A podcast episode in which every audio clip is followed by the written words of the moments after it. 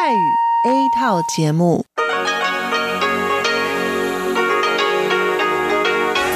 ที่นี่สถานีวิทยุเรดิโอไต้หวันอินเตอร์เนชันแนล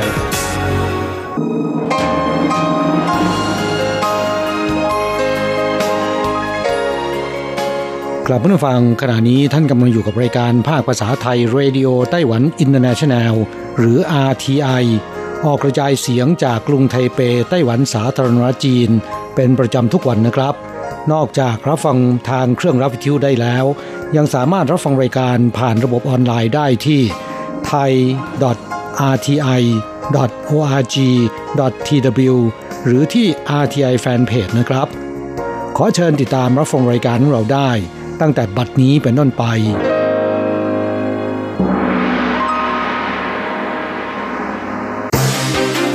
ลำดับแรก ขอเชิญติดตามรับฟัง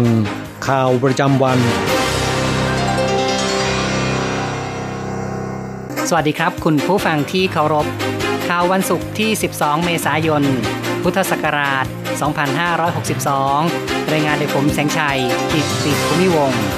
หัวข้อข่าวที่สำคัญมีดังนี้ประธานาธิบดีไช่หวนชี้ว่ายินดีร่วมมือกับสหรัฐแนวลึกในอินโดแปซิฟิก ส่งเสริมความรุ่งเรืองในภูมิภาค ลีอี้นักวิชาการหัวรุนแรงชาวจีนเพนใหญ่ ถูกขับไล่ออกจากไต้หวันแล้ว สถาบันวิจัยเทคโนโลยีอุตสาหกรรมของไต้หวัน ติด 100 อันดับสุดยอดองค์กร แห่งนวัตกรรมของโลกเป็นครั้งที่ 3 ต่อไปเป็นรายละเอียดของข่าวครับ ประธานาธิบดีไช่หวนกล่าวว่าไต้หวันยินดีร่วมมือกับสหรัฐแนวลึก ในด้านความร่วมมือเศรษฐกิจในอินโดแปซิฟิกร่วมกันส่งเสริม ความรุ่งเรืองในภูมิภาค ในตอนเช้าวันที่ 12 ประธานาธิบดีไช่อิงเหวิน ให้การต้อนรับเดวิดมีลรัฐมนตรีช่วยว่าการกระทรวงต่างประเทศของสหรัฐ ซึ่งมีการถ่ายทอดสดทางเฟซบุ๊กของประธานาธิบดีด้วย ประธานาธิบดีกล่าวว่า ความสัมพันธ์ไต้หวันสหรัฐยกระดับสูงขึ้น ไต้หวันเป็นประเทศคู่ค้า อันดับ 11 ของสหรัฐ มีการจัดซื้อจากสหรัฐเพิ่มขึ้น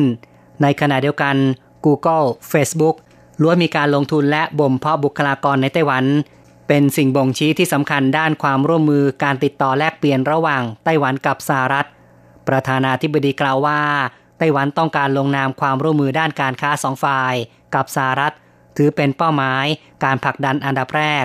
นี่เป็นสิ่งที่อยู่บนพื้นฐานปัจจุบัน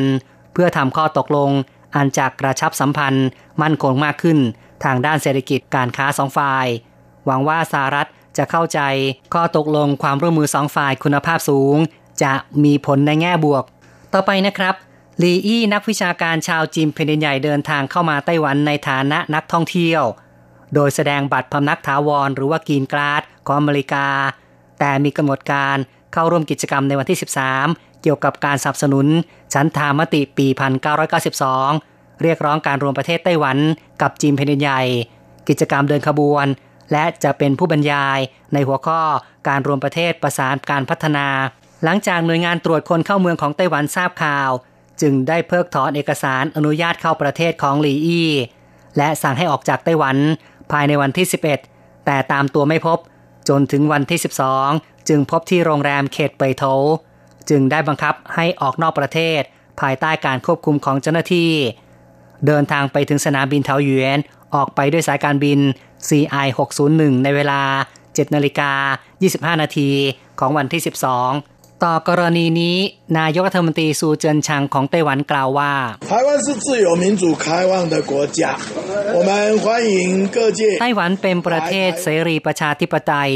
ยินดีต้อนรับทุกฝ่ายมาไต้หวัน ในช่วงหลายปีที่ผ่านมา พวกเราพยายามเพิ่มนักท่องเที่ยว แต่การแอบอ้างการท่องเที่ยว มาเผยแพร่ลัทธิใช้อาวุธ รวมประเทศ ถือว่าเป็นผู้ก่อการร้าย เทียบกับหลีมิงเจอ นักรณรงค์ประชาธิปไตยชาวไต้หวัน ที่ถูกจีนแผ่นดินใหญ่จับกลุ่มเพียงเพราะการกล่าวแสดงความเห็น ถูกทางการจีนจับกักขัง 5 ปี การที่พวกเราขับไล่หลีอี้ออกไป ถือเป็นเรื่องเหมาะสมควรรีบออกไป เข้าต่อไปครับ หน่วยงานวิเคราะห์การจดสิทธิบัตรทั่วโลกของสหรัฐ หรือว่า c a l i v a t e Analytics จัดงานมอบรางวัล The Wen Top 100 Global Innovator หรือว่าร้อยอันดับสุดยอดองค์กรแห่งนวัตกรรมของโลก ซึ่งสถาบันวิจัยเทคโนโลยีอุตสาหกรรมของไต้หวันหรืออีทรีบริษัทหงไห่ที่เป็นบริษัทแม่ของฟอกคอนและควอนต้าของไต้หวันได้รับรางวัลด้วย c a l i v a t e Analytic รายงานการจัดอันดับ 100 องค์กรสุดยอดแห่งนวัตกรรม เพื่อยกย่องสถาบันและองค์กรที่มีจำนวนสิทธิบัตรมาก และทรงอิทธิพล เริ่มตั้งแต่ปี 2010 ครั้งนี้เป็นปีที่ 8 แล้ว ในปีนี้ ITRI เข้าอันดับเป็นครั้งที่ 3 หงไห่เข้าอันดับครั้งที่ 2 ส่วน Quanta เข้าอันดับครั้งแรก ที่น่าสนใจคือ ITRI เป็นหนึ่งใน 3 องค์กรที่เป็นสถาบันวิจัยระดับประเทศ ที่เข้าอันดับเคียงคู่กับสถาบันวิจัยของเยอรมนี และฝรั่งเศส ต่อไปครับสมาคมอุตสาหกรรมเซมิคอนดักเตอร์โลกหรือว่า SEMIรายงานล่าสุดชี้ว่า ปี 2018 ตลาดเครื่องจักรอุปกรณ์การผลิตเซมิคอนดักเตอร์ทั่วโลกมีมูลค่า 64,500 ล้าน ดอลลาร์สหรัฐ เป็นสถิติสูงสุดครั้งใหม่ โดยเกาหลีใต้เป็นตลาดใหญ่สุดติดต่อกัน 2 ปี รองลงมาคือจีนแผ่นใหญ่แซงหน้าไต้หวัน ที่ถอยไปอยู่อันดับ 3 สถาบันวิจัยเศรษฐกิจไต้หวันแถลงในวันที่ 12 ว่า อุตสาหกรรมการผลิตชิ้นส่วนเซมิคอนดักเตอร์เริ่มจากสหรัฐ ขยายไปยังญี่ปุ่น เข้าสู่ไต้หวันและเกาหลีใต้ แนวโน้มปัจจุบันกำลังขยายตัวมากในจีนแผ่นใหญ่ ในหลายปีที่ผ่านมา จีนเร่งสร้างโรงงานเซมิคอนดักเตอร์จึงมีความต้องการนำเข้าเครื่องจักรอุปกรณ์ในการผลิต การจัดอันดับข้างต้นถือว่าเป็นไปตามความคาดหมาย สถาบันวิจัยชี้ได้ว่าการตั้งโรงงานผลิตชิ้นส่วนเซมิคอนดักเตอร์ในจีน นอกจากเป็นการลงทุนของ ชาวจีนแล้วยังมีการลงทุนจากต่างประเทศ ในด้านศักยภาพการแข่งขัน ระหว่างไต้หวันกับจีนนั้น ไต้หวันยังอยู่ในฐานะล้ำหน้าอย่างน้อย 3 รุ่น ระยะเวลาห่างกัน 5 ปี แต่ในด้านหน่วยความจำจีนแผ่นดินใหญ่ส่งออกมากขึ้น และเริ่มคุกคามต่อไต้หวัน ต่อไปนะครับ เรือนจำเมืองไถตรงอบรมผู้ทำผิดเมาแล้วขับ ให้ทดลองเข้าคุก บนกำแพงเขียนว่ายินดีต้อนรับ แต่เดินเข้ามาแล้วอาจรู้สึกหวาดเสียว ที่นี่ก็คือเรือนจำเมืองไถตรงสถานที่แห่งนี้นอกจากใช้จัดแสดงผลงานศิลปะผู้ต้องขัง ยังเป็นที่อบรมผู้ทำผิดเป็นครั้งแรก ในข้อหาเมาแล้วขับ ลินซุนปิน หัวหน้าเรือนจำไถตรงบอกว่า เมาแล้วขับสร้างความเสียหายต่อสาธารณะจะมีความผิดทางอาญา ในเมื่อมาอบรมแล้วก็ลองเข้าไปในคุกด้วย จะได้หวาดกลัว ผัดกันเข้าไป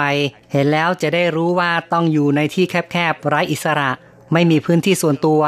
คนที่มาส่วนใหญ่ ล้วนแต่เห็นคุกเป็นครั้งแรก บางคนกลัวจนเหงื่อซึมคงได้สติเตือนใจไปไม่น้อยในการขับขี่บนถนน โจจื้อชางหัวหน้าสำนักจราจรเมืองไทยตรงบอกว่า พวกเราจะดำเนินมาตรการนี้ต่อไป ส่วนลินซุนปินหัวหน้าเรือนจำได้ย้ำอีกครั้งว่า ควรเตือนตนเองอยู่ในสังคมอยู่กับครอบครัวดีกว่า อย่าได้เข้ามาอยู่ในเรือนจำกันเลย เมืองไถตรงมีผู้ทำผิดเมาและขับสูงสุดของไต้หวันสัดส่วนมากถึง 23%จึงได้จัดอบรมแบบแปลกๆ ที่ผ่านมาเคยให้ผู้ทำผิดเมาแล้วขับไปทำความสะอาดห้องดับจิต เพื่อสัมผัสใกล้ชิดความตาย หวังว่าจะไม่ตกเป็นท่าสุรา อีกข่าวหนึ่งครับ ร้านฟาสต์ฟู้ดแมคโดนัลล์ในไต้หวันแถลงข่าววันที่ 11 ว่า ตั้งแต่บัดนี้จะเริ่มผลักดัน เครื่องดื่มเย็น ดื่มโดยตรง ไม่ว่าดื่มในร้านหรือนำออกไป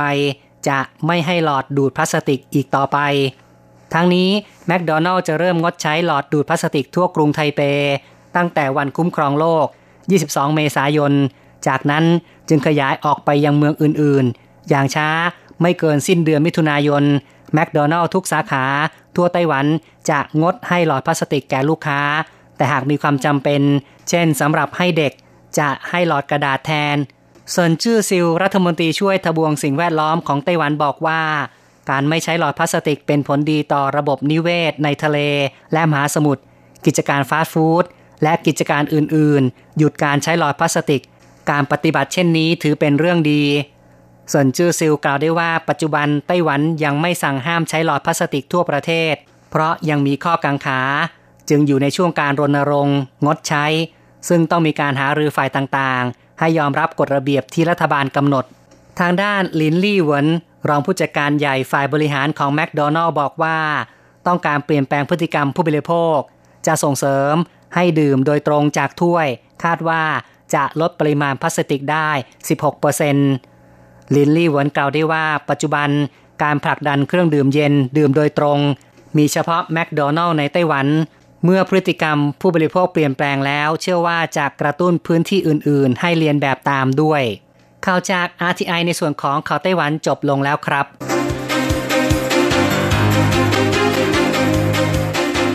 ต่อไปขอเชิญฟังข่าวต่างประเทศและข่าวจากเมืองไทยค่ะ สวัสดีค่ะ คุณผู้ฟัง RTI ที่คารพทุกท่านขอต้อนรับเข้าสู่ช่วงของข่าวต่างประเทศและข่าวประเทศไทยกับดิฉันมณพรชัยวุฒิมีรายละเอียดของข่าวที่น่าสนใจดังนี้ สิงคโปร์เตรียมเปิดตัวห้างสรรพสินค้าหรูภายในสนามบินชางงี การแข่งขันในการดึงดูดนักท่องเที่ยวของหลายประเทศทั่วโลกนะคะ จะกลับมาร้อนแรงอีกครั้งเมื่อท่าอากาศยานนานาชาติชางงีของสิงคโปร์เตรียมเปิดห้างสรรพสินค้า g w e l Complex ค่ะ ซึ่งมีงบประมาณในการลงทุนถึง 41,370 ล้านบาท ในวันที่ 17 เมษายนนี้ คุณเจสันโกะนะคะ กรรมการผู้จัดการบริหารนะคะ สนามบินชางงี เปิดแถลงข่าวว่าทางสนามบินต้องการจัดหาสิ่งอำนวยความสะดวกที่หลากหลาย เพื่อให้ผู้โดยสารที่เดินทางมากับเครื่องบินสามารถใช้เวลาได้อย่างคุ้มค่า ในระหว่างที่รอต่อเครื่องบินอยู่ที่สนามบินชางี นอกจากนั้นทางสนามบินยังมีเป้าหมายในการดึงดูดนักท่องเที่ยวในต่างประเทศ มาจับจ่ายซื้อของชมภาพยนตร์ และอิ่มอร่อยไปกับอาหารเครื่องดื่มที่หลากหลาย อาคาร Jewel Complex นะคะจะอยู่ภายใต้โดมแก้ว มีพื้นที่ 135,700 ตารางเมตร ออกแบบโดยโมเช ซาฟดีค่ะสถาปนิกคนเดียวกับที่ออกแบบ Marina Bay Sands อาคารรูปเรือที่กลายเป็นสัญลักษณ์โดดเด่นของสิงคโปร์ สนามบินชางีนะคะ ยังได้รับการลงคะแนนเสียง ให้เป็นสนามบินที่ดีที่สุดในโลกติดต่อกันเป็นปีที่ 7 โดยเมื่อปีที่ผ่านมานะคะ รองรับผู้โดยสารไปถึง 56.6 ล้านคนผู้นำเวเนซุเอลาตกลงกับกาชาติได้แล้วเรื่องจัดส่งความช่วยเหลือ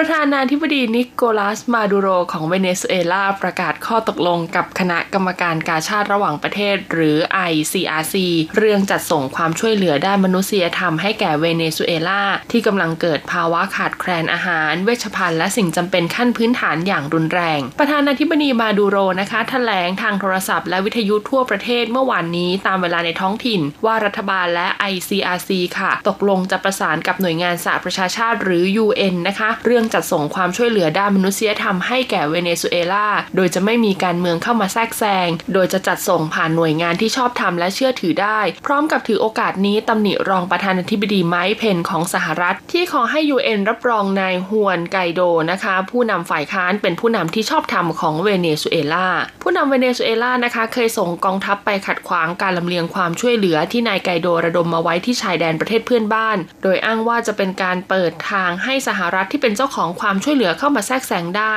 รายงานภายใน UN เมื่อเดือนก่อนระบุนะคะ ว่าชาวเวเนซุเอลาราวหนึ่งใน4 จากทั้งหมด 30 ล้านคนกำลังต้องการความช่วยเหลือด้านมนุษยธรรมอย่างเร่งด่วน 3.7 ล้านคนกำลังขาดสารอาหาร เด็กอายุต่ำกว่า 5 ปี กว่า 1 ใน 5 นะคะกำลังขาดสารอาหารแบบเรื้อรัง นอกจากนี้เวเนซุเอลายังมีปัญหาเงินเฟ้อรุนแรงที่คาดว่าจะสูงถึง1 0 0 0 0แสนเท่าในปีนี้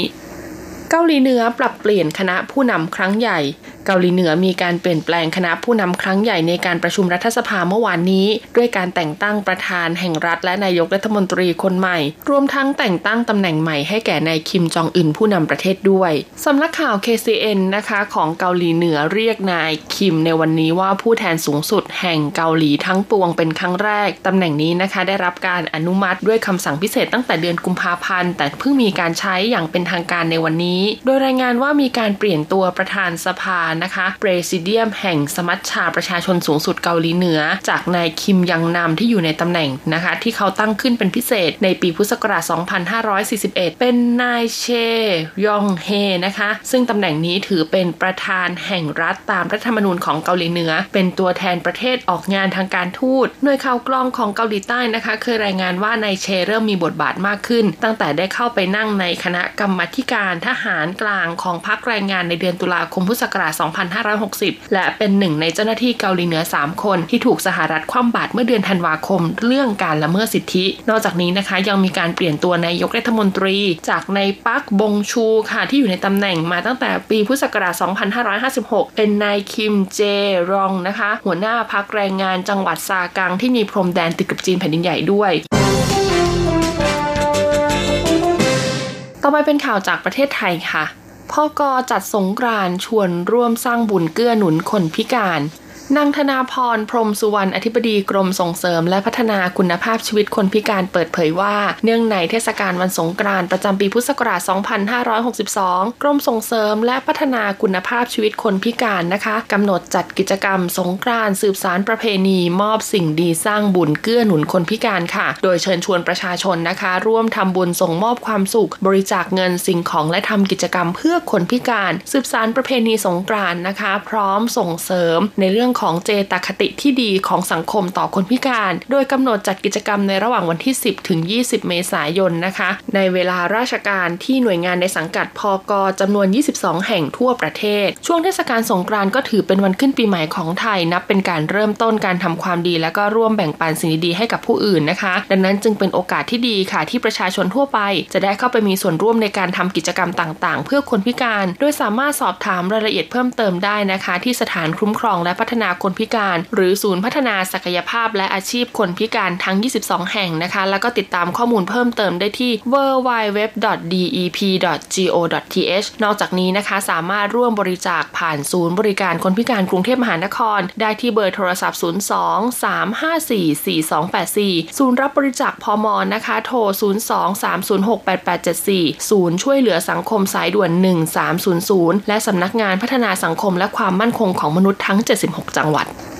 กรุงเทพมหานครปรับปรุงภูมิทัศน์คืบหน้ากว่าร้อยละ 90 นายสมพงษ์เวียงแก้วรองปลัดกรุงเทพมหานครนะคะ พร้อมคณะลงพื้นที่ตรวจความพร้อมการจัดงาน พระราชพิธีบรมราชาพิเศษด้านสถานที่บริเวณ วัดบวรนิเวศวิหาร ซึ่งเป็นเส้นทางเรียบพระนคร โดยขบวนพยุหะญาตราสทลมาศรองปลัดกทมนะคะ กล่าวว่าขณะนี้การตกแต่งปรับปรุงภูมิทัศน์ต่างๆ รอบเส้นทางเสด็จ 20 เส้นทาง ทั้งถนนราชดำเนินกลาง ถนนบำรุงเมือง ถนนเฟื่องนคร ถนนตะเนา ถนน 13 ห้างนะคะถนนอัสดาง ถนนพระสุเมน ถนนราชดำเนินนอก ถนนราชินี ถนนมหาราช ถนนดินสอ ถนนสิริพงษ์ถนนตรีเพชร ถนนตรีทอง ถนนหลานหลวง ถนนกัลยาณไมตรี ถนนนครสวรรค์ ถนนพิษณุโลก ถนนสุโขทัย ถนนราชสีมารวมกว่า 7 กิโลเมตร ถือว่ามีความคืบหน้าอย่างมาก การขีดเส้นตีสีเครื่องหมายจราจรบนถนนถือว่าเรียบร้อยไปแล้วนะคะ เหลือเพียงทางเท้า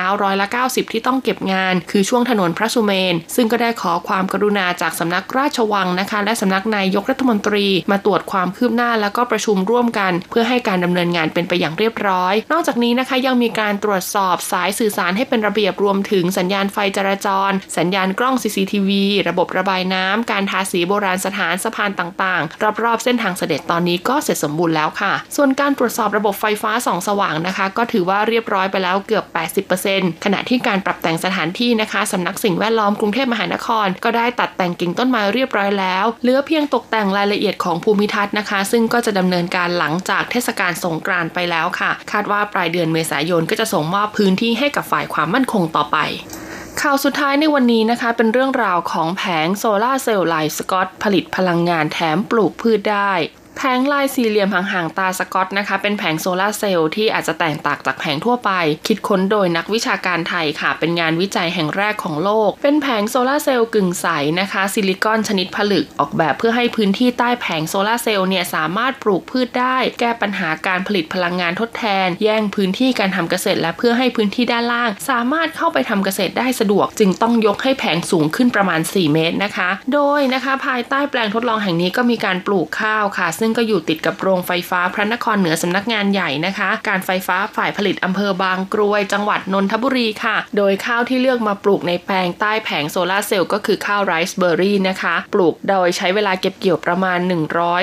130-150 วัน พบว่าพื้นที่ใต้แผงโซลาเซลล์แล้วก็นอกแผงเนี่ยคุณภาพของข้าวก็ไม่ต่างกันค่ะ แต่เพียงว่าพื้นที่ใต้แผงเนี่ยจะเก็บเกี่ยวช้ากว่านะคะ นอกจากนี้ค่ะระบบฟาร์มก็ยังสามารถใช้อินเทอร์เน็ตติดตามข้อมูลแบบเรียลไทม์วัดค่าความเข้มข้น อุณหภูมิ ความชื้นอากาศ ความเร็วลม ระดับน้ำความแข็งแรงของโครงสร้างและ power flow นะคะ ข้าวก็สามารถปลูกแบบออร์แกนิกได้ด้วย โดยใช้กากชาค่ะกำจัดหอยเชอรี่ ใช้สารสะเดาป้องกันแมลงนะคะ ใช้คลื่นเสียงไล่นก แล้วก็ใช้วิธีการควบคุมระดับน้ำเพื่อไล่หนู ซึ่งเมื่อถามถึงต้นทุนนะคะ ระบบการทดลองโซลาเซลล์ไลสกอตเนี่ยเป็นระบบน้ำร่องค่ะ ซึ่งก็มีต้นทุนมากพอสมควรเลยทีเดียว แต่หากในอนาคตนะคะ มีการผลิตเชิงพาณิชย์เนี่ยคาดว่าต้นทุนทุนก็จะลดลงค่ะ เพราะว่าจะมีการแข่งขันเพิ่มมากขึ้นนะคะ นอกจากนี้ค่ะก็ยังจะเปิดโอกาสให้ชาวบ้านเนี่ยได้ผลิตไฟฟ้าใช้เอง ควบคู่กับการปลูกผักปลูกพืชปลูกข้าว ซึ่งก็จะช่วยลดค่าครองชีพได้อีกทางหนึ่งด้วย ต่อไปเป็นการรายงานอัตราแลกเปลี่ยนค่ะ ประจำวันศุกร์ที่ 12 เมษายน พุทธศักราช 2562 นะคะ อ้างอิงจากธนาคารกรุงเทพสาขาไทเป โอนเงิน 10,000 บาทนะคะ ใช้เงินเหรียญไต้หวัน 9,920 เหรียญ แลกซื้อเงินสด 10,000 บาท ใช้เงินเหรียญไต้หวัน 1,270 เหรียญนะคะสำหรับการแลกซื้อเงินดอลลาร์สหรัฐ 1 ดอลลาร์สหรัฐ ใช้เงินเหรียญไต้หวัน 30.93 เหรียญ จบการรายงานข่าว สวัสดีค่ะ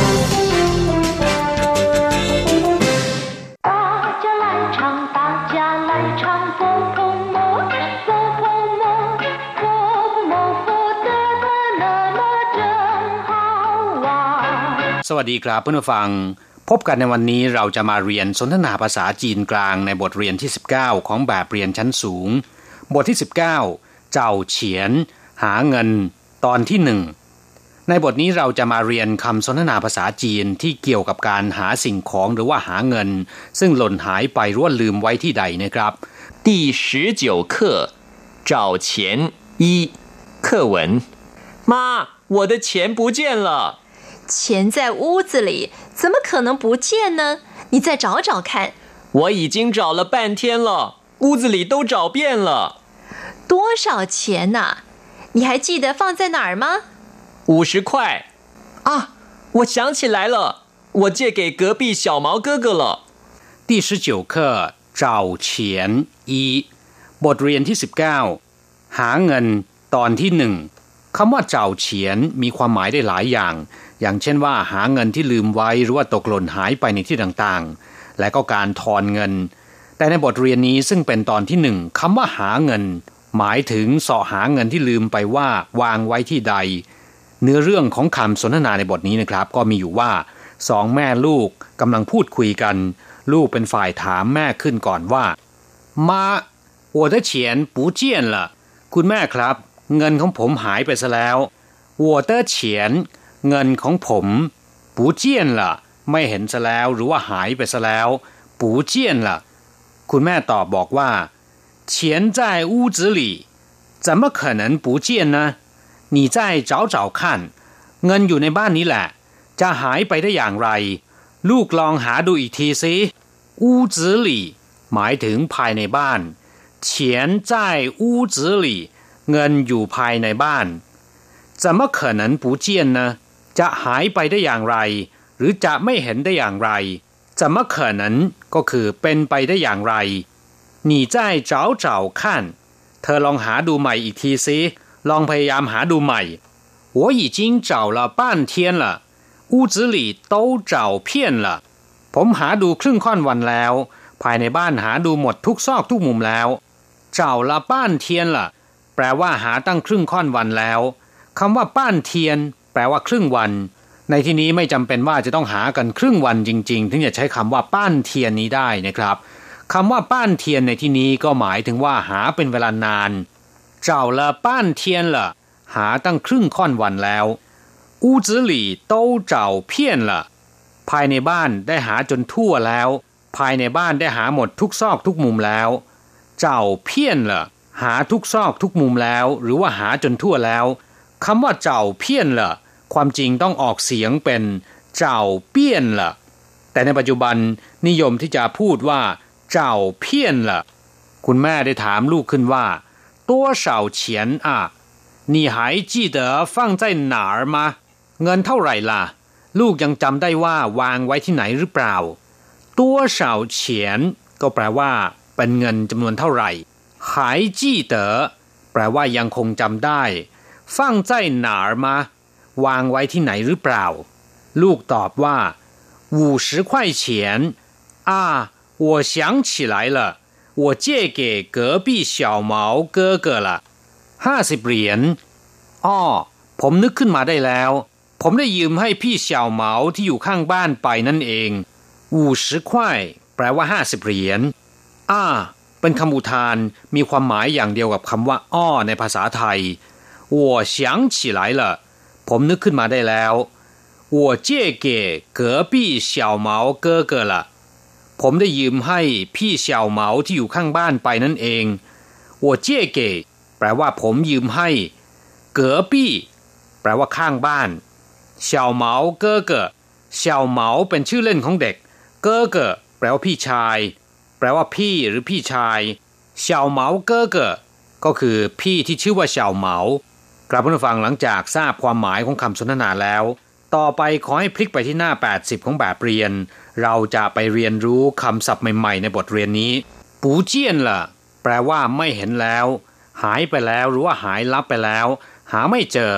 เรียกว่าปูเจียนล่ะ่างจู่ปูเจียเมื่อตะกี้นี้ยังอยู่นี่นา ประเดี๋ยวเดียวเองก็หายไปซะแล้ว 我的手表放在洗手间内不见了นาฬิกาข้อมือของผมวางไว้ในห้องน้ำอันตรธานหายไปซะแล้ว ศัพท์คำที่สองเปี้ยน ซึ่งในปัจจุบันนิยมออกเสียงว่า เพี้ยน แปลว่าทั่ว ทั้งหมด ทุกซอกทุกมุม อย่างเช่นว่าเจ้าเพี้ยนละหาจนทั่วแล้ว เพี้ยนชันเพี้ยนตี้ทั่วป่าทั่วแผ่นดินเจ้าเพี้ยนเฉียนไต้หวัน ไปจนทั่วเกาะไต้หวัน หงเพี้ยนเฉียนเฉียวโด่งดังไปทั่วโลก แต่ถ้าหากว่าออกเสียงตามวิธีอ่านดั้งเดิม คืออ่านว่าเปี้ยน โดยมากจะเป็นศัพท์บอกจำนวน แปลว่า รอบ แปลว่าครั้ง อย่างเช่นว่า请再说一遍กรุณาพูดซ้ำอีกครั้ง问了两遍ถามแล้วสองรอบหรือถามแล้วสองครั้ง ศัพท์คำที่สามจี้เต๋อแปลว่าจำได้หรือไม่ลืม已经过了十年 我不记得他了การเวลาผ่านไปแล้วสิบปี ผมจำเขาไม่ได้ซะแล้ว不记得是哪一天了จำไม่ได้ว่าเป็นวันไหนแล้ว หรือว่าจำไม่ได้แล้วว่าเป็นวันไหน好久不见他已经不记得我了ไม่เจอกันตั้งนานหลอนลืมผมซะแล้วลำพังคำว่าจี้คำเดียวเนี่ยแปลว่าจำจดจำหรือว่าบันทึก อย่างเช่นว่าจี้ยี่แปลว่าความทรงจำ ฉิงจี้จู้โปรดจำเอาไว้ แต่ถ้าพูดว่าปูจี้เต๋อหรือพูดสั้นๆว่า ว่างจี้ แปลว่าลืมศัพท์คำที่สี่เก๋อปี้แปลว่าข้างบ้าน หรือบ้านใกล้เรือนเคียง เช่นว่า เก๋อปี้แต่เฉาหายขันเเด็กข้างบ้านมีมารยาทดีมากคำว่าเก๋อคำเดียวเนี่ยแปลว่ากั้น แยกออกหรือว่าเว้นก็ได้นะครับ อย่างเช่นว่า เก๋อละอีเต้าเฉียง แปลว่ากำแพงหรือว่าผนังกั้นเอาไว้ เก๋อเย่ก็แปลว่าค้างคืน เก๋อเร่อแปลว่ากันความร้อน ส่วนคำว่า ปี้ แปลว่ากำแพง ผนังห้องหรือว่าหน้าผาก็ได้นะครับ อย่างเช่นว่าเฉียงปี้ แปลว่า ผนังห้องหรือว่ากำแพง เมื่อนำคำว่า เก๋อและปี้มารวมกัน แปลว่า ข้างบ้าน หรือบ้านใกล้เรือนเคียง กลับมาฟังหลังจากที่ทราบความหมายของคำศัพท์ในบทเรียนนี้ผ่านไปแล้ว ต่อไปพลิกไปที่หน้า 81 นะครับ เราจะไปทำแบบฝึกหัดพร้อม ๆ กับคุณครูจะมะขนังนะมีความหมายว่าเป็นไปได้อย่างไรที่ หรือจะได้อย่างไร อย่างเช่นว่าจะมะขนังปูหุยนะเป็นไปได้อย่างไรที่ไม่เป็น หรือจะไม่เป็นได้อย่างไร อีกตัวอย่างหนึ่ง 怎么可能不做呢เป็นไปได้อย่างไรที่ไม่ทำหรือแปลว่า จะไม่ทำได้อย่างไร ข้อที่สองประโยคนี้เป็นคำกริยาสองคำซ้อนนำหน้านะครับ แล้วก็ตามด้วยขั้นที่แปลว่าดู มีความหมายว่า ลองดู อย่างเช่นว่าจั่วจั่วขั้นลองทำดู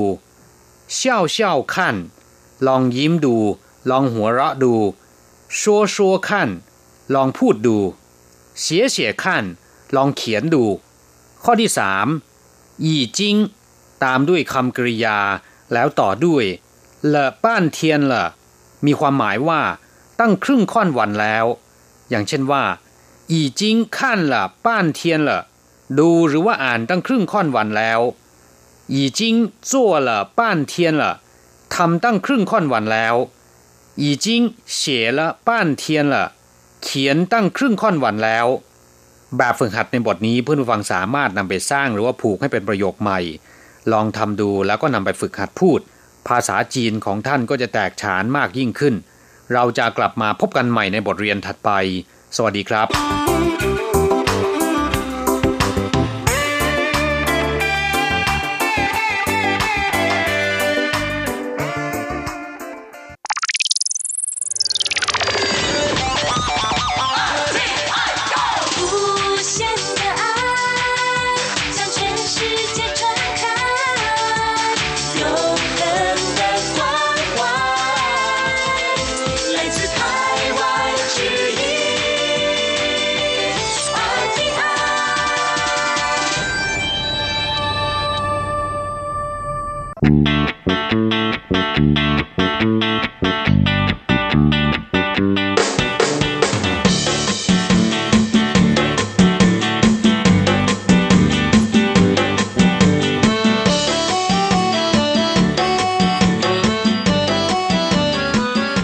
ลับฟังขณะนี้ท่านกำลังอยู่กับรายการภาคภาษาไทย RTI เอเชียสัมพันธ์นะครับ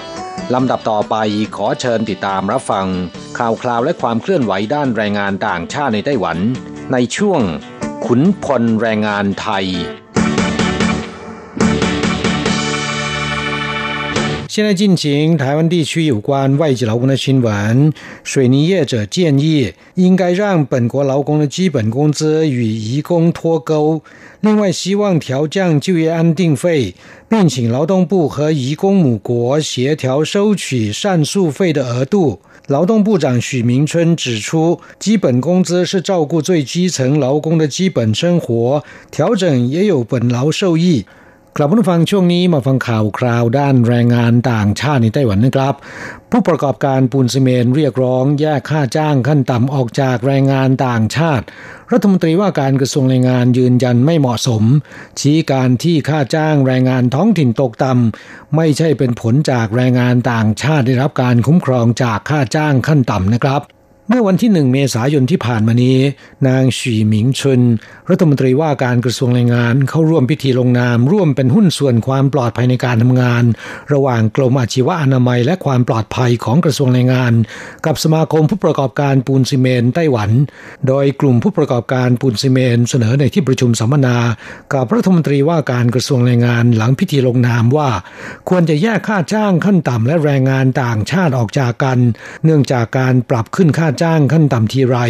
ผู้ได้รับประโยชน์เต็มๆได้แก่แรงงานต่างชาติ แรงงานท้องถิ่นซึ่งมีค่าจ้างสูงกว่าค่าจ้างขั้นต่ำอยู่แล้ว ส่วนใหญ่ไม่ได้รับอนิสงจากการนี้ ส่งผลให้ความหวังที่รัฐบาลต้องการปรับปรุงค่าจ้างแรงงานท้องถิ่นให้สูงขึ้น ไม่ได้เป็นไปตามที่คาดหวัง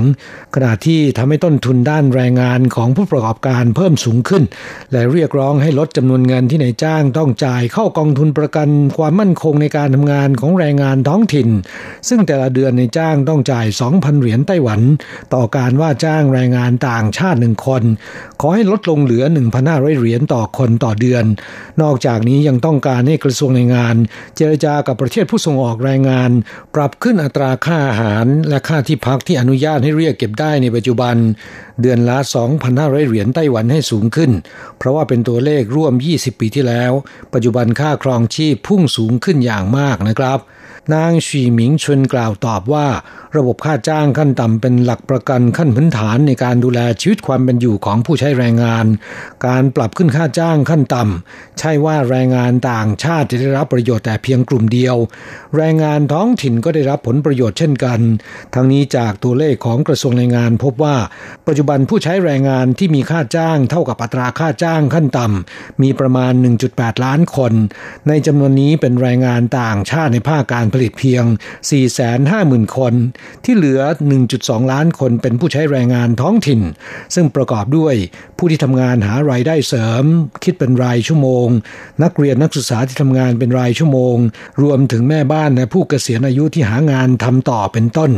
ขณะเดียวกันแรงงานท้องถิ่นจำนวนมาก แม้นจะได้รับค่าจ้างสูงกว่าอัตราค่าจ้างขั้นต่ำโดยเฉพาะในโรงงานที่ผลิตสินค้าเทคโนโลยีชั้นสูง ผู้ประกอบการส่วนใหญ่จะปรับขึ้นค่าจ้างโดยอ้างอิงการปรับขึ้นของอัตราค่าจ้างขั้นต่ำนะครับ จึงไม่ใช่เพียงแรงงานต่างชาติได้รับประโยชน์แต่เพียงกลุ่มเดียว นอกจากนี้หากดูจากประเทศที่มีกฎหมายค่าจ้างขั้นต่ำล้วนมีการครอบคลุมแรงงานต่างชาติอยู่ด้วย การแยกค่าจ้างขั้นต่ำและแรงงานต่างชาติออกจากกัน ไม่ให้ได้รับการคุ้มครองจากกฎหมายค่าจ้างขั้นต่ำทำให้แรงงานต่างชาติได้รับการปฏิบัติที่ไม่เท่าเทียมกัน อันจะฝ่าฝืนกฎบัตรและธรรมเนียมปฏิบัติของสากล และจะขัดต่ออนุสัญญาองค์การแรงงานระหว่างางประเทศ อีกทั้งปัจจุบันประเทศคู่แข่งอย่างญี่ปุ่นและเกาหลี ซึ่งต่างประสบปัญหาอัตราการเกิดตกต่ำ ประชากรสูงอายุ และประสบภาวะขาดแคลนแรงงานอย่างหนักเช่นกัน หากว่าไต้หวันจ่ายค่าจ้างต่ำเกินไป แรงงานต่างชาติมีทางเลือกไปทำงานประเทศอื่น จะส่งผลทางด้านลบต่อการนำเข้าแรงงานต่างชาติมาช่วยพัฒนาอุตสาหกรรมของไต้หวัน จึงไม่สมควรและไม่เหมาะสมจะแยกค่าจ้างขั้นต่ำและแรงงานต่างชาติออกจากกันนะครับ ส่วนเรื่องกองทุนเพื่อความมั่นคงในการทำงานของแรงงานท้องถิ่น เนื่องจากความต้องการนำเข้าแรงงานต่างชาติของนายจ้างไต้หวันในช่วงกว่า 10 ปีที่ผ่านมานี้ เพิ่มจำนวนขึ้น 2-3 เท่าตัว ทั้งนี้ณสิ้นเดือนกุมภาพันธ์ที่ผ่านมานี้ มีจำนวน 7,400,000คนแล้วนะครับ ส่งผลกระทบต่อโอกาสทำงานของแรงงานท้องถิ่นอย่างแน่นอน กองทุนดังกล่าวตั้งขึ้น เพื่อวัตถุประสงค์ช่วยให้การทำงานของแรงงานท้องถิ่นมีความมั่นคง จึงมีความจำเป็นจะต้องคงอยู่ต่อไป ส่วนจำนวนเงินที่นายจ้างต้องจ่ายเข้ากองทุนเมื่อได้รับอนุญาตนำเข้าแรงงานต่างชาติแล้ว จะลดลงหรือไม่อย่างไร จะนำข้อเสนอของผู้ประกอบการไปศึกษาและพิจารณาความเป็นไปได้ รวมถึงค่าอาหารและค่าที่พักของแรงงานต่างชาติ กระทรวงแรงงานจะนำไปหารือกับประเทศผู้ส่งออกต่อไปนะครับ ครับผู้ฟังนอกจากค่าจ้างค่าทำงานล่วงเวลาเงินรางวันต่างๆ ที่จ่ายให้แก่แรงงานต่างชาติ รวมถึงเบี้ยประกันภัยแรงงาน ประกันสุขภาพ ส่วนที่ในจ้างต้องรับผิดชอบประมาณ 3,000 เหรียญต่อคนต่อเดือนแล้วนะครับ แต่ละเดือนในจ้างยังต้องจ่ายเงินเข้ากองทุนประกันความมั่นคงในการทำงานของแรงงานท้องถิ่น 2,000 เหรียญไต้หวันต่อการว่าจ้างแรงงานต่างชาติหนึ่งคน รัฐบาลนำเงินส่วนนี้ ไปช่วยเหลือแรงงานท้องถิ่นที่ตกงาน เป็นเงินอุดหนุนการฝึกฝนอาชีพ และอีกส่วนหนึ่งนำไปเป็นงบประมาณในการบริหารดูแลสิทธิประโยชน์ของแรงงานต่างชาติ เช่น จัดตั้งสายด่วนคุ้มครองแรงงานต่างชาติ ศูนย์บริการแรงงานต่างชาติประจำท่าอากาศยานเป็นต้น รวมถึงเป็นงบประมาณสนับสนุนการจัดกิจกรรมสันทนาการของแรงงานต่างชาติด้วยนะครับ ส่วนค่าอาหารและค่าที่พักของแรงงานต่างชาติ กระทรวงแรงงานอนุญาตให้ในายจ้าง เก็บค่าอาหารและค่าที่พักจากแรงงานต่างชาติได้ ในอัตราไม่เกิน 5,000 เหรียญไต้หวันต่อคนต่อเดือน แต่สำนักงงานแรงงานไทย ยืนยันให้ในจ้างเก็บแรงงานไทยได้ไม่เกิน 2,500 เหรียญต่อคนต่อเดือน ต่อมาประเทศผู้ส่งออกรายอื่นๆ ต่างก็ยึดตามหลักตัวเลขของสำนักงงานแรงงานไทยดังกล่าว จนกลายเป็นมาตรฐานเดียวกันหมดในปัจจุบันนะครับ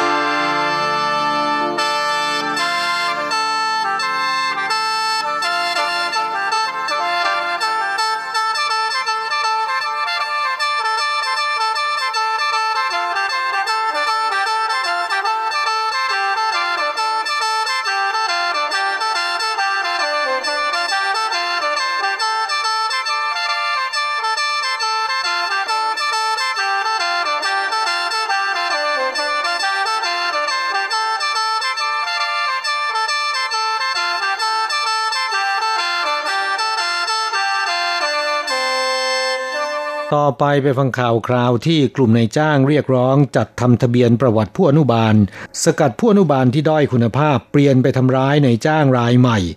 ครับผู้ฟังข่าวผู้อนุบาลทำร้ายผู้สูงอายุคนป่วย หรือทำงานอย่างไม่ตั้งใจทำให้ผู้ถูกดูแลเกิดความเสียหาย หรือว่าได้รับบาดเจ็บ เกิดขึ้นอย่างต่อเนื่องนะครับ อย่างเมื่อปลายปีที่แล้วมีผู้อนุบาลอินโดนีเซียรายหนึ่ง ตบและถีบหน้าอากงที่ดูแล ภาพทำร้ายคนแก่ถูกโพสต์ลง Facebook ชาวโซเชียลด่าลั่นกันทั้งเมืองนะครับ หรืออย่างต้นเดือนมีนาคมที่ผ่านมานี้ มีผู้อนุบาลอินโดนีเซียรายหนึ่ง เข็นอากงอายุ 98 ปีออกนอกบ้าน มัวแต่ฟังเพลงจากมือถือจนเพลิน ไม่ได้มองดูเลยว่าเท้าของอากงวางบนที่พักเท้าหรือไม่ทำให้เท้าอากง ถูไปกับพื้นตลอดทางจนเห็นกระดูกนะครับ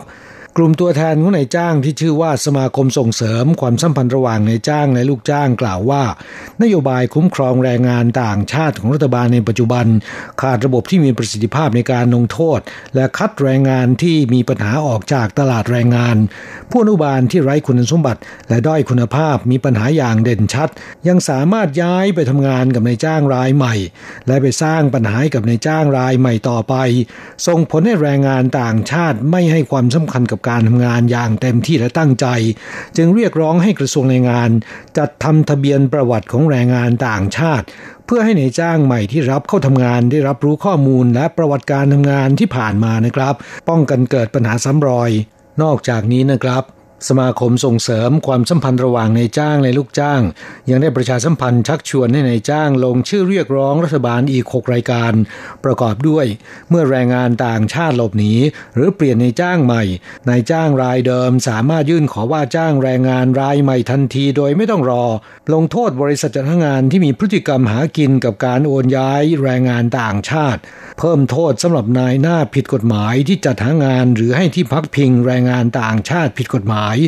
ขอให้ขยายระยะเวลาทำงานของผู้อนุบาลต่างชาติ ที่ทำงานกับนายจ้างรายเดียวกันครบ 14 ปีเป็นต้น เพื่อจะได้นำไปเรียกร้อง ขอให้กระทรวงแรงงานปรับปรุงแก้ไขต่อไปนะครับ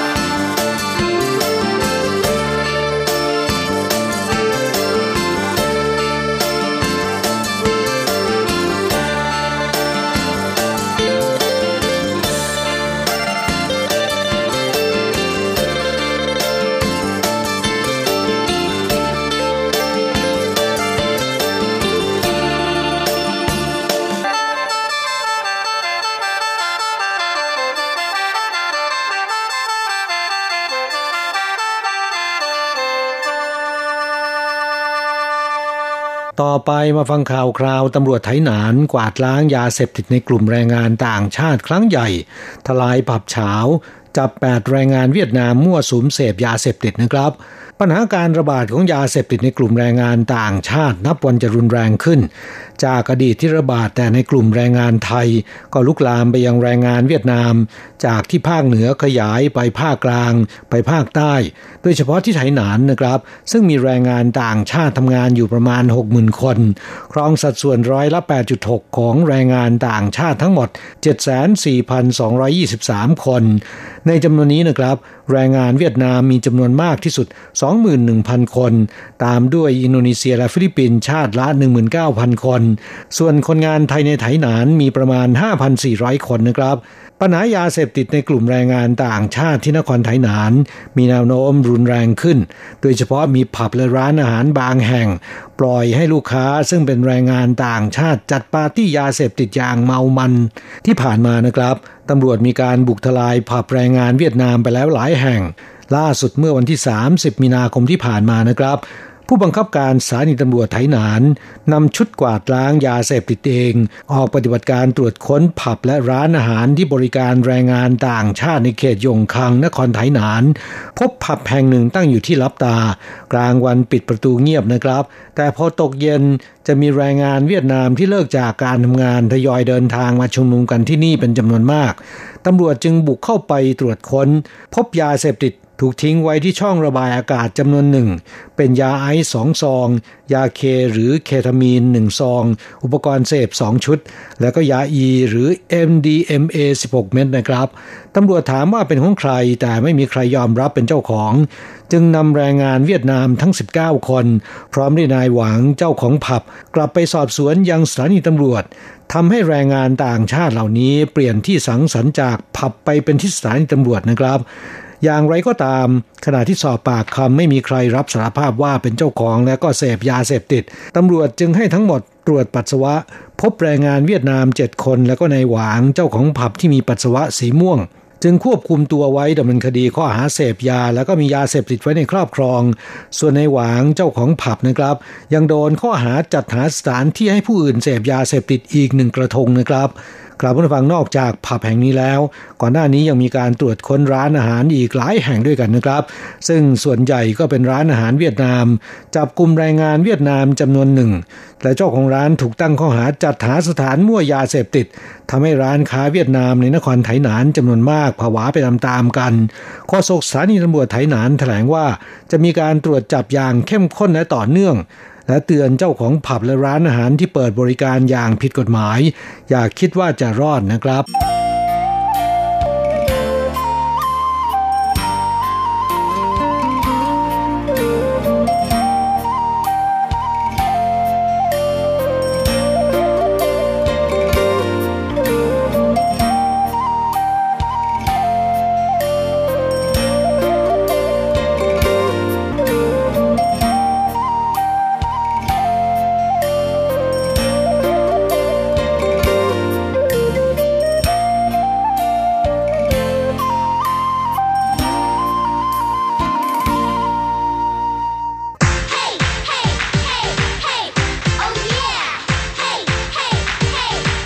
อยากรู้ไหมไต้หวันมีอะไรดี ขยับเข้ามาสิ จะบอกให้ กับอะไรๆในไต้หวันเวอร์ชันเดี่ยวไมโครโฟนสวัสดีครับคุณฟังทุกท่านลาสำหรับสัปดาห์นี้อะไรๆในไต้หวันก็กลับมาพบกับคุณฟังแล้ว เช่นเคย ลาสัปดาห์นี้เราก็มาทักทายกันพร้อม ๆ กับสายฝนที่เริ่มจะโปรยปลายลงมาฮะยังไงก็ขอให้ระมัดระวังรักษาสุขภาพด้วยนะครับมาตากแดดตากฝนก็คงจะไม่ค่อยดีเป็นแน่แท้ เดี๋ยวจะไม่สบายเป็นหวัดกันก็จะเป็นอะไรที่ยุ่งยากเสียเปล่าๆและก็คงจะเป็นช่วงอีกสุดสัปดาห์หนึ่งนะฮะที่แหมไม่ค่อยจะเอนจอยกันสักเท่าไหร่นะเพราะว่าจะต้องผจญฝนกัน แต่ก็นั่นแหละนะครับแหมนี่แหละคือไทเปและหลังจากที่เราผ่านช่วงวันหยุดยาวๆกันไปเมื่อช่วงสัปดาห์ที่แล้วนะหลายท่านอาจจะลืมไปนะฮะว่านอกจากในช่วงของเชียงเม้งแล้วเนี่ยยังมีวันเด็กมาอยู่ด้วยนะฮะวันที่ 4 เมษายน แล้วก็เดือนเมษานั้นปกติ ในไต้หวันนะเขาก็จะเรียกเป็นเดือนแห่งเดือนของเด็กครับเดือนเด็กก็เป็นเออถงเย่ซึ่งตามสถานที่ต่างๆนั้น เขาจะมีการเปิดให้หนูน้อยทั้งหลายเข้าไปเที่ยวกันฟรีนะโดยเฉพาะอย่างยิ่งคนที่จะต้องมีบัตรประจำตัวนักเรียนนะฮะคืออแล้วก็จะเป็นแผ่นพับเทศกาลวันเด็กนะที่จะแจกไปตามโรงเรียนต่างๆ อย่างในไทเปนั้นนอกจากในส่วนของวันเด็กที่ผ่านไปแล้วนะฮะช่วงนี้ไปจนกระทั่งถึงวันที่ 30 เมษายนนะฮะก็จะยังคงมีโปรโมชั่นพิเศษให้กับเหล่าน้องๆ หนูๆ ทั้งหลายอย่างต่อเนื่องนะอย่างที่ตึกไทเปวันวันนั้นก็ถ้าคุณน้องๆ หนูๆนะฮะมาถือแผ่นพับ เทศกาลวันเด็กนะหรือบัตรประจำตัวนักเรียนนะที่เป็นบัตร IC Card นะก็จะสามารถขึ้นไปชมชั้นชมวิวนะที่ชั้น 89 ของอาคารอของตึกวันวันได้ฟรีนะแต่ทั้งนี้แหละทั้งนั้นจะต้องมีผู้ใหญ่หนึ่งคนที่ซื้อบัตรนะฮะแล้วก็เป็นคนพาขึ้นไป หรืออย่างที่พิพิธภัณฑ์ไปรษณีย์นะฮะหรือหยิวเจิ้งปูกวันนั้นก็จะ เปิดให้คุณน้องๆหนูๆพาคุณพ่อคุณแม่นะฮะเข้าไปชมพร้อมกัน จริงๆก็ไม่ต้องคุณพ่อคุณแม่ก็ได้นะฮะเป็นผู้ใหญ่ 2 คนและเด็ก 1 คนนะฮะก็จะเข้าชมฟรีอีกเหมือนกันนะฮะโดยพิพิธภัณฑ์ไปรษณีย์ซึ่งตั้งอยู่ที่บริเวณถนนนานไหลู่นะฮะของกรุงไทเปนั้นก็เป็นอีกหนึ่งพิพิธภัณฑ์ที่น่าสนใจไม่น้อยทีเดียวนะฮะมีการเก็บสะสมดวงตราไปรษณียกรก็คือสแตมเก่าแก่เยอะแยะมากมายเลยนะโดยเฉพาะรวมไปจนถึงสแตมของประเทศไทยนะฮะที่มีอยู่ในคอลเลกชันสะสมของที่นี่ด้วยนะฮะเป็นแสตมป์ยุคเก่าๆ ตั้งแต่สมัยนู่นเลยนะฮะช่วงแรก ๆ ที่ออกมาเอผมจำได้ว่ามีแสตมป์รอห้าด้วยนะฮะถ้าจำไม่ผิดเคยไปดูอยู่ แล้วก็มีแสตมป์ของในหลวงรอเก้าที่ช่วงแรก ๆ เลยนะที่เพิ่งจะขึ้นครองราชย์ได้ไม่นาน ก็เห็นแล้วก็นึกถึงความหลังวันเก่าๆเหมือนกันนะครับเพราะว่าเป็นสแตมป์หลายๆดวงที่เราเคยเห็นในสมัยเด็กๆนะฮะถ้าใครที่ส่งจดหมายอยู่เป็นประจำก็จะรู้สึกคุ้นเคยกับมันนะฮะก็เป็นอะไรที่กลับไป สูตรกลิ่นอายของเมื่อของวันวานกันได้เลย หรืออย่างที่สวนสนุกเด็กไทเปนะฮะก็ทุกวันหยุดเสาร์อาทิตย์นะฮะก็จะเปิดให้คุณน้องๆหนูๆและผู้ใหญ่หนึ่งคนนะฮะเข้าไปที่สวนสนุกเข้าฟรีนะฮะแต่ว่าเครื่องเล่นนั้นยังต้องเสียเงินตามปกติ แต่ไม่ต้องเสียค่าบัตรผ่านประตู ใครที่สนใจนะฮะพอดีว่าพาลูกๆมาเที่ยวไทเปช่วงวันหยุดของเดือนเมษายนนี้พอดีนะก็แม่ก็มีแคมเปญพิเศษ ลดราคาค่าบัตรผ่านประตูให้นะฮะสามารถนั่งรถไฟฟ้าไปลงทั้งที่ปายซื่อหลิน แล้วก็เจียนถันนะจากตรงนั้นจะมีรถรับส่งอของทางสวนนะฮะมารอรับอยู่เลยนอกจากนี้ที่พิพิธภัณฑ์ 長榮海事博物館นะฮะพิพิธภัณฑ์ทางทะเลของมูลนิธิ Evergreen นะฮะก็ซึ่งตั้งอยู่บริเวณข้างๆสาอนุสรณ์สถานเจียงไคเช็กนะฮะใกล้ๆ แล้วก็ใกล้ๆกับมาโรงพยาบาลมหาวิทยาลัย National Taiwan University นะฮะก็เปิดให้น้องๆหนูๆเข้าฟรีอีกเหมือนกันนะฮะตลอดเดือนเมษายนนี้ ก็ไปง่ายเหมือนกันนะฮะไปลงรถไฟฟ้าที่สถานีที่ใกล้สุดก็น่าจะเป็นโรงพยาบาลไต้หวัน University นะฮะซึ่งก็คือไทต้าอีเวนนั่นเองนะสถานีนี้ออกมาปุ๊บก็เดินนิดเดียวเองนะฮะทางออกหมายเลขสองนะเดินตรงไปเรื่อย แล้วก็จะไปเจอสถานีเออจะไม่ใช่ จะไปเจอตัวอาคารใหญ่ของโรงพยาบาลไทต้านะเลี้ยวขวาไปปุ๊บก็จะไปเห็นประตูเมืองที่เป็นประตูตะวันออกนะฮะแล้วก็ก็คือตรงเหมือนตรงนั้นก่อนที่จะสามารถข้ามถนนไปนะฮะจากถนนเดินไนลู่นะฮะจากฝั่งโรงพยาบาลไปก็จะเป็นพิพิธภัณฑ์ทางทะเลนะฮะของเครือมูลนิธิ Evergreen เลย นอกจากนี้ก็มีพิพิธภัณฑ์อีกหลายแห่งนะฮะของอที่ตั้งอยู่ในนครนิวไทเปนะฮะอย่างเช่นที่พิพิธภัณฑ์ซือซันหัง ซึ่งอยู่ที่ปาหลีนะครับ ตรงข้ามกับตันสุยนะฮะเป็นคนละฝากฝั่งแม่น้ำตันสุยกัน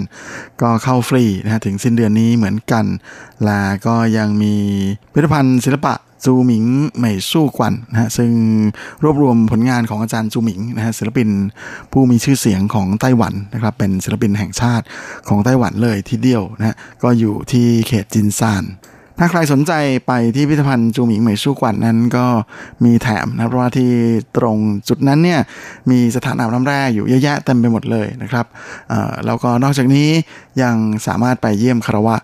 นักร้องชื่อดังของไต้หวันที่โด่งดังไปทั่วโลกอย่างเติงลีจินด้วยนะฮะแหมเธอนอนหลับช่วงนิรันด์อยู่ที่ใกล้ๆแถวนั้น โดยพิพิธภัณฑ์ทองคำนะฮะในนครนิวไทเป้ที่ตั้งอยู่ในเขตรุยฟางก็จะเปิดให้เข้าฟรีเหมือนกันนะฮะรวมไปจนถึง鶯歌陶瓷博物館นะพิพิธภัณฑ์เซรามิกในเขตอิงเกอร์นะฮะซึ่งแต่ละแห่งเหล่านี้ต่างก็เปิดให้เด็กๆนะฮะที่เรียนอยู่ชั้นประถมเนี่ยเข้าฟรีทุกคนเลยนะฮะพิเศษโดยพิพิธภัณฑ์จูมิงนั้นจะเป็นเด็ก หนึ่งคน แถมผู้ใหญ่ให้หนึ่งคนนะคือเข้าฟรีเพิ่มขึ้นนะก็เป็นอะไรที่ไปลองติดตามชมกันได้นะฮะแหมเป็นอะไรฟรีๆที่หามาฝากกันนะฮะแหมจะได้เที่ยวแบบเบากระเป๋ากันหน่อย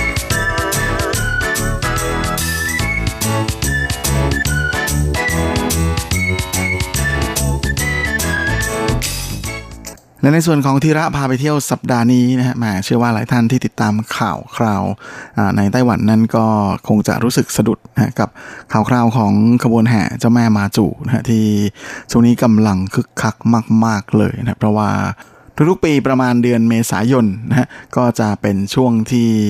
ประชาชนในไต้หวันจะร่วมกันเฉลิมฉลองนะฮะสักการะเจ้าแม่มาจูกันแบบขนาดใหญ่นะจะมีการจัดขบวนแห่เจ้าแม่มาจูนะจากวัดจากศาลเจ้าเจิ้นหลันกงนะที่ตั้งอยู่ที่เขตต้าเจียในนครไถจงนะตระเวนแห่ไปบริเวณใกล้เคียงนะเป็นเวลา 9 วัน 8 คืนนะด้วยการเดินเท้า ซึ่งแต่ละปีนั้นก็จะมีผู้คนนะฮะมาร่วมเส้นไหว้สักการะเจ้าแม่มาจูตลอด9วัน 8 คืนนี้แบบมากมายเยอะแยะเลยนะฮะจากตัวเลขเมื่อปี 2018 ที่ผ่านมานั้นนะขบวนแห่เจ้าแม่มาจูเนี่ยมีคนมาเข้าร่วมเส้นไหว้สักการะนั้นมากกว่า 2 ล้านคนเลยทีเดียวนะฮะถือเป็นกิจกรรมถือเป็นประเพณีนะฮะที่ยิ่งใหญ่มาก โดยเจ้าแม่มาจูนั้นก็แน่นอนนะด้วยความที่เป็นเจ้าแม่แห่งท้องทะเลนะและไต้หวัน แต่ไหนแต่ไรมาก็เป็นเกาะแห่งชาวประมงนะเพราะฉะนั้นก็เลยไม่ใช่เรื่องแปลกใจที่บรรดาคนไต้หวันทั้งหลายนั้นจะเคารพแล้วก็ศรัทธาในเจ้าแม่มาจูเป็นอย่างมาก เพราะฉะนั้นเมื่อถึงเทศกาลเฉลิมฉลองเจ้าแม่มาจูนั้น คนไต้หวันก็จะจัดเต็มกันแบบเต็มที่เลยทีเดียวนะฮะถือได้ว่าเป็นหนึ่งในประเพณีทางศาสนานะฮะที่มีความสำคัญแล้วก็ยิ่งใหญ่มาก ๆของไต้หวันนะยิ่งใหญ่ขนาดที่แม้แต่สถานีโทรทัศน์ชื่อกองโลกอย่าง Discovery นะฮะเขาก็ยกให้ประเพณีการแห่เจ้าแม่มาจูของไต้หวันนี้ เป็นหนึ่งในสามประเพณีทางศาสนาที่ยิ่งใหญ่ที่สุดในโลก ร่วมกับการไปสักการะหินศักดิ์สิทธิ์ที่นครเมกะ แล้วก็พิธีมิสซาในค่ำคืนคริสต์มาสอีฟนะของกรุงวาติกันเลยทีเดียว แต่ถึงตรงนี้เชื่อว่าหลายท่านก็น่าจะยังงงอยู่นะฮะว่าแล้วขบวนแห่เขาแห่ไปไหน แห่กันยังไงนะฮะแล้วก็เดินยังไงกันบ้างนั้นนะฮะซึ่งแต่ละปีเส้นทางในของขบวนแห่นั้นจะไม่เหมือนกันนะเพราะว่าพอถึงหยวนเซียวเจี๋ยนะก็คือวันที่ 15 เดือนหนึ่งตามปฏิทินจีนของทุกปีนั้นทางวัดสันเจ้าเจิ้นหลันกงเขาจะจัด พิธีนะฮะป่าป่วยนะฮะก็คืออธิษฐานสอกขอถามเจ้าแม่นะฮะว่าปีนี้เส้นทางเดินเนี่ยจะไปวัดไหนบ้าง แล้วก็จะเริ่มออกเดินทางตั้งแต่วันไหนจะไปถึงที่ไหนเวลาใดอะไรประมาณอย่างนั้นนะฮะเขาจะปวดป่วยกันแบบใหญ่โตทีเดียวนะฮะโดยปีนี้มาผลก็ปรากฏว่าเจ้าแม่นั้นก็ได้บอกกับเหล่า ลูกศิษย์ทั้งหลายนะสาสาธุชนว่าขบวนแห่นั้นก็จะไปแวะที่จังหวัดจังหวานะฮะก็มีศาลเจ้าหนานเหยากงนะฮะแล้วก็จะมีศาลเจ้าฟู่ซิงกงที่ตำบลซีหลัวแล้วก็ ยังมีฟ่งเทียนกงนะที่ตำบลซินกังเซียง และในส่วนของขากลับนั้นจะวนไปที่ทางตำบลเปโตนะฮะที่เตี้ยนอันกง แล้วก็กลับมาที่จางฮวาเทียนโฮกงนะฮะก่อนที่จะมาสถานีสุดท้าย คือชิงสุยเฉาซิงกงนะฮะและกลับมาที่ต้าเจียเจินหลานกง โดยขบวนแห่ของปีนี้ก็เริ่มอออกเดินทางตั้งแต่เมื่ออวันที่ 7 เมษายนที่ผ่านมานะฮะแหมบรรดานักการเมืองดัง ๆ ในไต้หวันนั้น ไปร่วมพิธีกันอย่างพร้อมหน้าพร้อมตาเลยทีเดียว ไม่แบ่งสีด้วยอีกทั้งหากนะฮะแหมเป็นอะไรที่ทุกคนต้องเข้าถึงให้ได้เลย ลาถึงวันศุกร์นี้ก็เป็นวันที่ 12 แล้วนะฮะเจ้าแม่นั้นก็จะขบวนแห่ของเจ้าแม่จะไปหยุดพักที่ตำบลซีหลัวนะฮะในเขตนครจังหวัดจังหว้านะฮะที่ศาลเจ้าฟูซิงกงนะก่อนที่วันเสาร์ก็คือวันที่ 13 นั้น จะไปหยุดพักที่ตำบลเปโตเจิ้นนะฮะที่เต้นอันกงแล้วก็วันที่ 14 จะไปอยู่ที่เทียนโฮกงของจังหวัดจางฮวาวันที่ 15นะฮะวันจันทร์ก็จะไปอยู่ที่ศาลเจ้าเฉาซิงกงนะในเขตชิงซุยของนครไถจงนะแล้วก็วันที่ 16 เมษายนนี้จะกลับมาถึงที่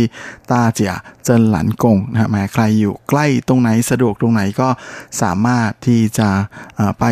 ร่วมขบวนแห่ได้นะไม่ต้องสมัครล่วงหน้านะครับไปได้เลยนะครับ แต่ว่าการจะไปนั้นจะต้องเตรียมพร้อมเหมือนกัน โดยตามความเชื่อนั้นเขาก็บอกว่าก่อนที่จะไปเข้าร่วมขบวน 3 วันนะจะต้องกินแต่รับประทานแต่อาหารเจเท่านั้น โดยในช่วงระหว่างการเดินร่วมขบวนแห่ของเจ้าแม่มาจุนั้นก็จะห้ามดื่มเหล้าห้ามเล่นการพนันนะแล้วก็ห้ามมีเพศสัมพันธ์ โดยอุปกรณ์เสริมอย่างหนึ่งที่สำคัญของคนที่จะไปเข้าร่วมขบวนนั้นก็คือธงนะฮะที่เขาเรียกกันว่าจินเซียงฉี โดยจินเซียงฉีนี้ปกติเนี่ยก็จะมีครอบครัวละหนึ่งธงนะซึ่งถือว่าเป็นอะไรที่สำคัญมากนะเพราะว่าธงนี้เนี่ยเวลาไม่ว่าจะผ่านศาลเจ้าใดนะฮะเขาก็จะไปสตัมตราประทับนะของแต่ละศาลเจ้าไว้ข้างบนนั้นด้วยนะฮะแล้วก็เจ้าจินเซียงฉีธงนี้เนี่ยก็ห้ามนำเข้าไปห้องน้ำนะแล้วก็ห้ามปักหัวค่ำหัวคว่ำแล้วก็นอกจากนี้ตอนที่มุดเกี้ยวนั้น ก็ห้ามถือมุดเกี้ยวด้วย ส่วนใครที่ไปร่วมขบวนเป็นครั้งแรกนั้นนะฮะก็ให้สวมใส่เสื้อผ้าที่เป็นชุดใหม่ทั้งหมดเลยนะฮะตั้งแต่ข้างในยันข้างนอก โดยการมุดเกี้ยวเสริมสิริมงคลนั้นเขาห้ามคนท้องไปร่วมมุดนะเพราะว่าเป็นอันตราย และนอกจากนี้บ้านที่อยู่ระหว่างการไว้ทุกนะฮะ แล้วก็ผู้หญิงที่เพิ่งคลอดคืออยู่ระหว่างอยู่เดือนเนี่ยก็ห้ามไปร่วมขบวนเหมือนกัน ส่วนสำหรับใครที่สนใจอยากจะไปชมนะฮะพิธีตอนที่เจ้าแม่ขบวนของเจ้าแม่กลับมาที่ต้าเจียเจิ้นหลันกงนั้นทางวัดนะฮะเขาก็มีบริการพิเศษนะก็คือมีรถรับส่งต้าเจียกงเชอซึ่งจะสามารถเลือกขึ้นได้จากสถานีรถไฟฟงหยวนนะหรือว่าสถานีรถไฟไถจงนะจะรับส่งมีวิ่งรถวิ่งออกทุกๆ 15 นาทีเลยทีเดียว ม่ก็ถือว่าเป็นหนึ่งในประเพณีระดับมัสโกประเพณีหนึ่งเลยนะของไต้หวันก็ถ้ามีโอกาสแล้วก็มีเวลานะก็น่าจะลองไปเข้าร่วมดูเหมือนกันครับและเวลาของรายการสัปดาห์นี้ก็หมดลงซะแล้วนะฮะไว้เราค่อยกลับมาพบในครั้ง อาทิตย์หน้าเช่นเคยในวันและเวลาเดียวกันนี้ ส่วนสำหรับวันนี้ก็ขอให้พรให้คุณฟังทุกท่านโชคดีมีความสุข สุขภาพแข็งแรงกันทุกหน้าทุกคน เฮ้งๆและสวัสดีครับ